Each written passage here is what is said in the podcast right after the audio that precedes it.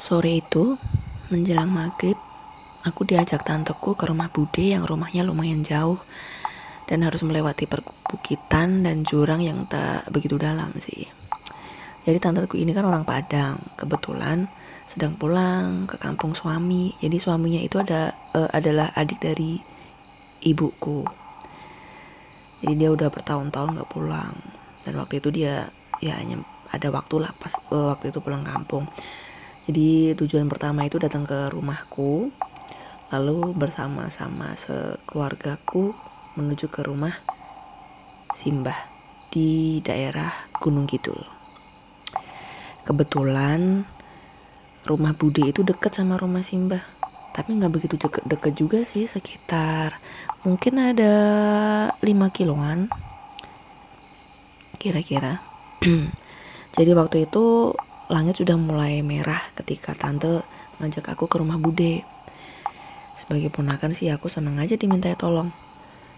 Akhirnya perjalanan pun dimulai. Kita naik motor. Entah punya siapa aku lupa. Pinjem waktu itu. Jadi dari jalan raya uh, menuju ke rumah Bude itu masuk ke jalan berbatu. Jadi buat kalian yang pernah ke Gunung Kidul pasti tahu lah di daerah pedesaan itu kayak apa. Jadi kita masuknya itu Eh, batunya masih batu-batu kuning gitu jalannya naik turun berkelak-kelok sebelah kanan eh sebelah kiri bukit sebelah kanan uh, kayak jurang gitulah tapi enggak enggak terlalu dalam. Waktu itu kita udah melewati perkampungan lalu uh, perkampungnya dikit lalu kita lewat ke bukit-bukit itu tadi bukit yang sebelah kiri bukit yang sebelah kanan jurang. Dan jalannya itu ada berapa tikungan ya? Jadi e, pas tikungan itu pas nanjak turun lagi itulah serem lah pokoknya.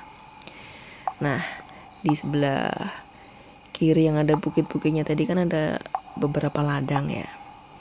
Nah pas di situ sudah nggak ada rumah lagi nih. Cuma ada bukit sama ladang. Terus jalannya masih berbatu kan tapi ada dua bar dua kayak dua baris cor untuk memudahkan pengguna jalan gitu. Jadi ada ada corannya dikit gitulah tapi cuma muat untuk satu motor. Jadi sampai pada tikungan aku ngelihat di sisi kiri itu ada sosok laki-laki hitam. Seperti bayangan tapi tegak. Dia berdiri kayak orang. Bener-bener orang berdiri kayak habis dari ladang gitulah ya berdiri tegak tapi semuanya hitam dari ujung rambut ke ujung kaki itu semua hitam. Jadi bener-bener kayak bayangan tapi hidup. Awalnya sih aku berpikir itu beneran orang. Aku pikir dia bapak-bapak yang baru selesai ngurus ladang itulah. Tapi seketika glek glek glek tanteku nanya Dita kenapa motornya tanyaku tanteku mulai panik nih. Aku juga kaget. Lah, kenapa motornya bisa nak mati? Padahal tadi baik-baik aja. Aku nengok lagi ke arah tempat yang aku lihat sosok bapak-bapak hitam tadi. Aku niatnya sih mau minta tolong karena aku kan nggak nggak begitu ngerti. Tapi ternyata si bapak-bapak itu udah nggak ada. Nggak masuk akal banget. Bisa hilang kok mendadak gitu. Padahal satu-satunya jalan keluar yang ya di tempat motorku mogok kala itu. Aku tengok-tengok kanan kiri sepi banget, nggak ada orang satupun. Mungkin pas maghrib atau malah lewat maghrib, karena langit juga udah udah mulai gelap. Di daerah sana kan suara azan itu bener-bener jarang kedengeran.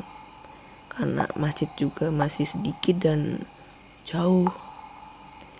Seketika aku merinding, oh, tanteku nggak kalah heboh dia udah ketakutan. Ayo Dita ayo Dita jalan ayo katanya. Udah motor udah didorong dia mulai, mulai setengah lari nih. Akhirnya kamu sudah udah berdua udah setengah lari padahal jalanan nanjak kan. Nanjak banget dengan sekuat apa pun kita lari sambil dorong motor ya jalannya tetap aja nggak bisa cepet.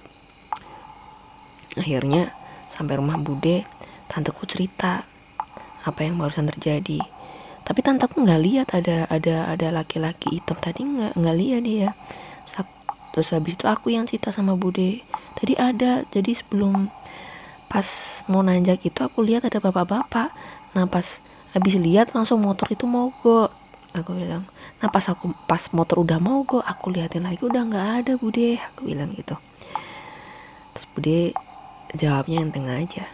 Udah sering terjadi kayak gitu sih makanya kalau ke sini jangan maghrib maghrib